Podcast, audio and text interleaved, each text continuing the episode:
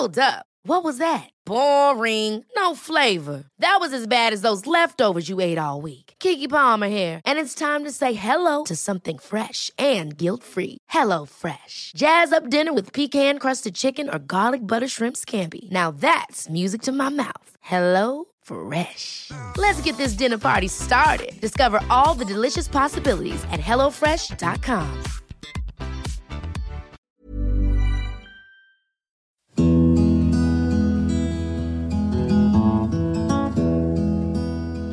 quick question for you, faithful listeners.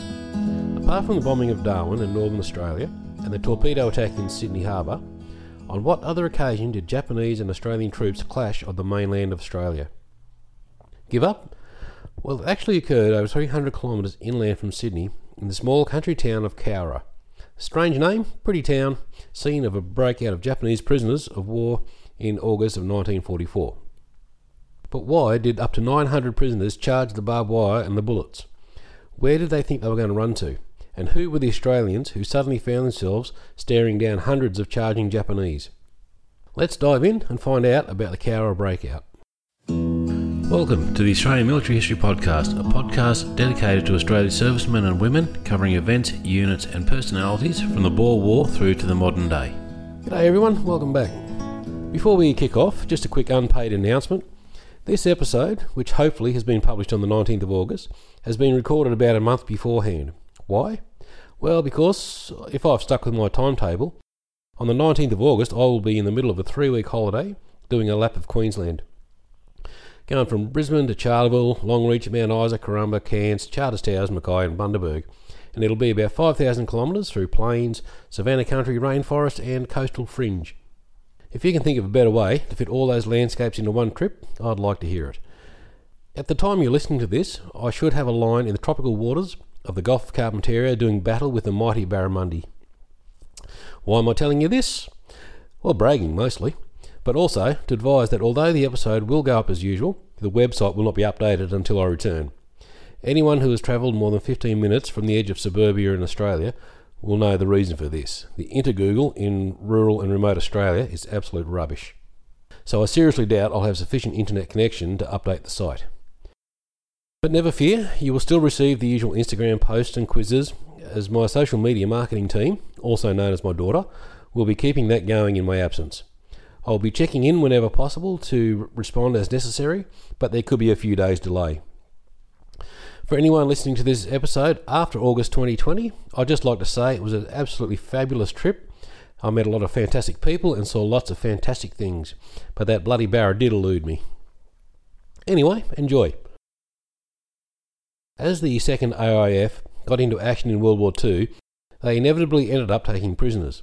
As they fought their way across North Africa in what they came to call the Benghazi Handicap, Thousands of Italian soldiers threw up their hands rather than give up their lives for a fascist leader which many of them weren't particularly fond of.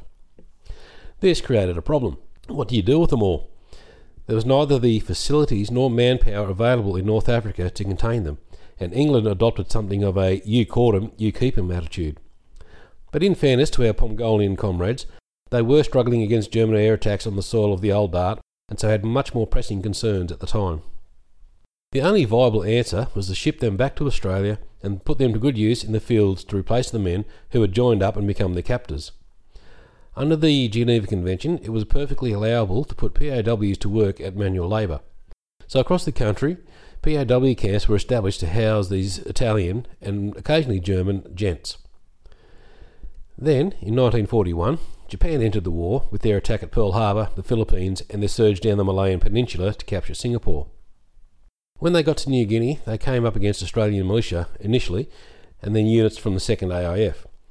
Although the Japanese soldier was less willing to surrender than their Italian counterparts, the Australian troops still managed to nab a few of them. These few also ended up being transported to Australia, with just over 2,000 of them finding themselves accommodated in Cowra, alongside but segregated from the European prisoners. Watching over all these former combatants were members of the Australian Militia's 22nd Garrison Battalion. This battalion consisted mainly of old World War I veterans who were too old to carry a rifle across North Africa or the New Guinea jungle, wounded men who were unfit to be returned to the frontline units, or other young fellows deemed to be not fit enough for service elsewhere. While conditions were generally pretty good by POW standards, and all in accordance with the Geneva Convention, the relationship between the Australians and the Japanese wasn't necessarily as cordial as they were between the Australians and the European prisoners. Cultural differences is often cited as the reason for this. Although not basing my own opinion on anything substantive, it doesn't take much to draw a line between Japanese actions against Australian troops in the jungles and the garrison's lonely opinion of their charges. Keeping in mind that some of the garrison would have seen firsthand the results of some of the atrocities dished out. But as I say, that's just my opinion. But for the most part, things carried on day after day without much to disturb the peaceful sunny days spent in the tranquillity of rural New South Wales. But under the surface, the Japanese prisoners were suffering in a way that the Australians probably didn't fully understand. They were living with the shame and dishonour of being prisoners of war. According to the Bushido Code, they should have died in battle rather than allow themselves to be captured. They felt themselves to be cowards. Not only did they bring shame onto themselves, they brought shame to their families. Some of them gave an alias name when captured in the hope that their families back home would think they were dead, rather than having it confirmed that they were prisoners. It was a shame that would eat away at many of them, until something came along which offered them a chance at redemption.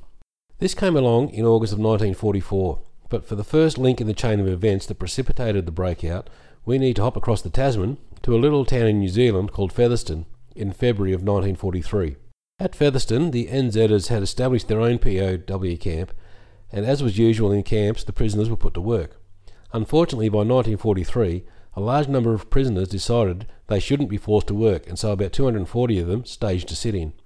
The subsequent events have been disputed ever since, but not in dispute is the fact that Japanese Sub Lieutenant Adachi was shot and wounded by the camp adjutant. The predictable result was the other prisoners either charging at or appearing to charge at the guards, whichever way you want to look at it, and obviously feeling threatened by a couple of hundred angry prisoners rushing at them, the guards opened fire with rifle, machine guns, and pistols. In the end, 48 prisoners were either killed outright or died of their wounds. One New Zealander was killed by a stray bullet. At a court of inquiry, the major blame for the incident went to the prisoners, but again, cultural differences were cited. Obviously, this incident didn't go unnoticed in Australia, and the decision was made to tighten security at Cowra. The garrison was issued with Vickers and Lewis machine guns, all pointing inwards as a deterrent to anyone wanting to get out and see the countryside. Six guard towers were erected to provide full view of the camp, but there was a substantial area outside of the huts which were not fully open to the view of the guards. So things bubbled along, a bit of tension between captors and captives, but generally without too many issues. But in August 1944, the authorities were tipped off to the possibility of trouble from these Japanese prisoners, and so it was decided to move all prisoners except NCOs and officers to another facility at Hay, about 400 kilometres to the west. When the prisoners were advised of the move, they decided that the time to act had come. At about 1.50 on the morning of the 5th of August 1944, a solitary bugle call sounded in the still night air. No doubt the guards on duty at the time wondered why someone would be blowing a horn in the middle of the night. But they didn't have to ponder this for very long.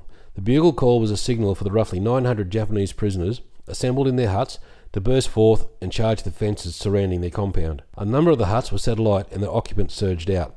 According to the military inquiry, prisoners had armed themselves with knives, many of them with mess knives, which had been sharpened into weapons, baseball bats and improvised clubs, and even a sword fashioned from a bread knife. To protect themselves from the barbed wire fences, many wore baseball gloves, while others wrapped toilet paper around their hands while wearing towels on their bodies or two or three layers of clothing. Some were carrying lengths of rope which they had fashioned out of old rice sacks. The alarm was raised, and while garrison troops woke up and rushed to their positions, the Japanese had broken through the compound fence in three places, with one group finding themselves on an internal road which ran through the camp. This group then broke into two, with one group charging to the gate to the north and the other heading to the south. Both groups were met by rifle fire from the garrison, and the survivors were forced to take cover in drainage ditches where they remained until daybreak. They were rounded up and marched back to the compound. The other two groups which had breached the compound pushed a bit harder, one group charged directly at a Vickers gun, manned by Private Benjamin Hardy and Private Ralph Jones. The two men cut down many of the attackers, but the sheer number of Japanese meant that their position was going to be overrun. Recognising the hopelessness of their situation, they removed the firing mechanism from the gun and threw it into the scrub. In doing so, they prevented the Japanese from capturing the weapon and turning it on the remainder of the garrison. Unfortunately, moments later, the Japanese were onto them and the two men were killed. They were each posthumously awarded the George Cross for their bravery. The George Cross is the highest award for valour outside of a war situation, kind of like a civilian Victoria Cross. One group of Japanese charged at the barracks which housed the garrison, but the Australians were quick into action and were able to put down heavy fire which prevented the Japanese from advancing any further and inflicting heavy casualties. A large group of just under 400 prisoners managed to breach the perimeter and advance beyond. Seventy of these men took up a position on a hillside overlooking the garrison headquarters hut and chose to remain there until daybreak, at which point they were rounded up and escorted back to the camp. It makes you wonder why, having broken out, these men just sat there, waiting to be taken back into the camp. Maybe they felt they had restored a bit of honour in simply breaking out, and maybe they had no idea what else to do in a strange land, totally unaware of exactly where they were in that land. Who knows? The remainder of the escapees headed into the bush and scattered. It later became known that the prisoners had agreed that, should they be successful in breaking out, they weren't to harm any civilians. But that was later. At the time, you can only imagine how the garrison troops must have felt at the knowledge that over 300 enemy soldiers were now loose in the region. Local farms, many of which had men away at war, were now vulnerable. The garrison wasted no time in assembling search parties. However, as day broke over the camp, there were many wounded Japanese requiring urgent medical attention and much of the garrison's troops were put to work bringing in the dead and wounded. An inspection of the barrack huts was also conducted and discovered 20 charred bodies throughout the buildings. Further investigation showed that eight of them had been hanged, while the other 12 had died either at their own hands or at the hands of their comrades. During the first day of the search, a party led by Lieutenant Harry Doncaster was ambushed by a group of Japanese, and although the party was able to fight them off, Lieutenant Doncaster was killed. Private Charles Shepherd was the only other Australian fatality, stabbed to death by one of the prisoners during the escape. It took nine days for the search parties to round up 334 escaped prisoners, 25 of whom were discovered dead, 11 from hanging, 2 from placing themselves on railway tracks, and others showing signs of being stabbed with the types of weapons which the prisoners had fashioned for use throughout the breakout. In total, the Japanese casualties came to one officer and 230 other ranks killed, died of wounds or suicide, and one officer, 107 other ranks wounded. The dead were buried in the war cemetery in Cowra. The total Australian casualties were one officer and three other ranks killed and four other ranks wounded.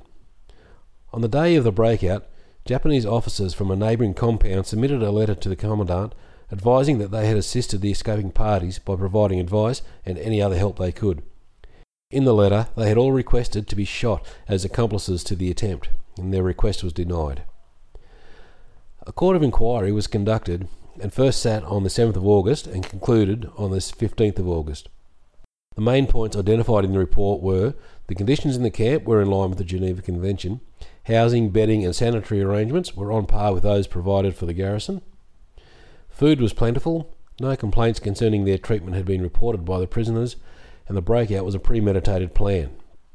Firing was directed only at POWs actively taking part in the attack and was deemed to be at a level necessary to defend against the attack. Firing ceased at the earliest possible moment, and the medical arrangement for the treatment of wounded POWs was satisfactory. At this point, it's worth contemplating what the Japanese hoped to gain by escape. There was no chance of them blending in with the locals and stealthily making their way to the coast to hop on a boat, waiting to whisk them away to Japan. I doubt many of them thought they would be able to hide and survive in a land totally foreign to them. Was it really just about trying to regain a bit of honour, a chance to die fighting, or at least show that they weren't just submissively awaiting their fate? The inquiry report stated that the extensive preparations made by the Japanese, the commencement of the mutiny during the hours of darkness, and the other attendant circumstances proved beyond all doubt that the owners for the incidents rest entirely on the prisoners of war themselves and that it was their intention to engage in suicidal combat with the guards. It appears that 235 people were killed for no greater purpose than honour. Hope you enjoyed that episode. If so, be sure to subscribe, leave a comment, and share among your friends. If you have any topics relating to our military history which you would like me to present, drop me a line through the website at australianmilitaryhistorypodcast.com or on Facebook or follow us on Instagram at AMH Podcast, all one word. And thank you for listening to the Australian Military History Podcast.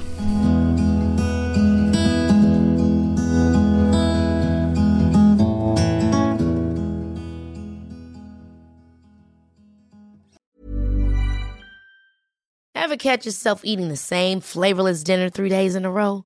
Dreaming of something better? Well, HelloFresh is your guilt-free dream come true, baby. It's me, Keke Palmer. Let's wake up those taste buds with hot, juicy pecan-crusted chicken or garlic butter shrimp scampi. Mm. Hello Fresh. Stop dreaming of all the delicious possibilities and dig in at HelloFresh.com. Let's get this dinner party started.